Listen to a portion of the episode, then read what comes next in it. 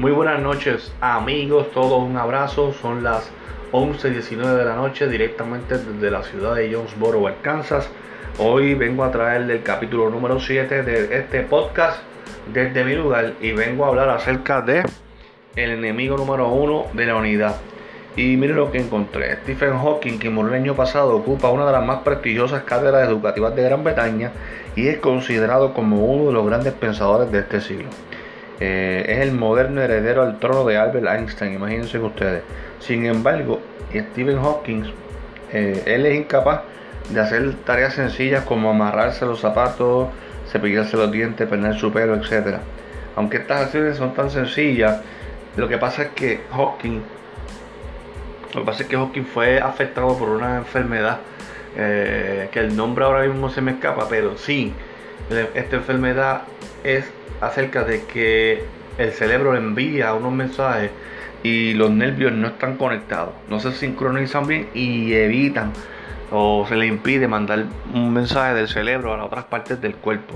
Stephen Hawking lo más que impresiona es que puede hacer largas ecuaciones matemáticas, eh, eh, resumir ejercicios grandes eh, en su mente sin ayuda de, notas aparte o, o tener que escribir cositas o informaciones extras él, de verdad que tiene una inteligencia sobrenatural para hacer ese tipo de, cosas. Aparte que tiene un montón de puestos eh, profesionales.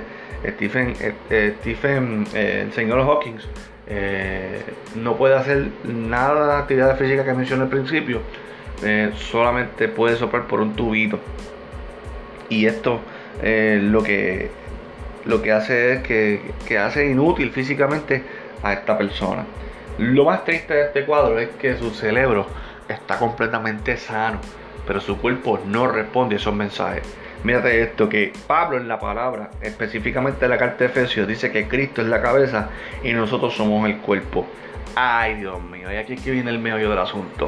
Cristo es un, es un Dios, es un líder brillante, es el enviado de Dios a la tierra para salvar la humanidad. Y su cerebro le manda las más brillantes ideas. Imagínate que es el Salvador pero lamentablemente cuando envías un mensaje, partes del cuerpo que vendríamos siendo nosotros, ¿verdad? Eso es la cabeza, ¿verdad? De eh, Cristo es la cabeza y nosotros seríamos el cuerpo, parte de nosotros. A veces no podemos escuchar ni recibir los mensajes que Dios envía. Muchos de estos nervios no quieren estar juntos, muchos de esos miembros del cuerpo eh, no se llevan entre sí, se autogolpean, se autoagreden. Y así, en, resumidas cuentas, vemos a una cabeza de la iglesia que es Cristo, súper genial, eh, enviando y emplazando a los miembros de su cuerpo a que se muevan en pos no tan solo de ellos mismos, sino de la sociedad y establecer el reino como se encomendó, sino que están chocando los unos con los otros. Y esta es la dura y triste realidad. Así que este, este próximo tiempo, este periodo de tiempo, lo único que este podcast y estas palabras intentan hacer es aprovecha y escucha la voz de Dios y trata de que su propósito, el propósito que está desde que tú estás en el vientre de tu madre se lleve a cabo para que pueda, ser completo, para que pueda ser uno con Dios, ser efectivo, ser de bendición y ser un ciudadano digno, que es lo más importante. No te vuelvas rebelde ni te vuelvas en contra de su voluntad, porque nadie le gana a Dios. Así que camina en pos de hacer la voluntad de Dios. Si Él envía un mensaje a tu corazón, hazlo. Si te manda orar por alguien, hazlo. Si te manda ayudar a alguien, hazlo. Si te manda perdonar a alguien, uh, qué difícil es, hazlo. Vamos, yo creo que este podcast me está hablando a mí.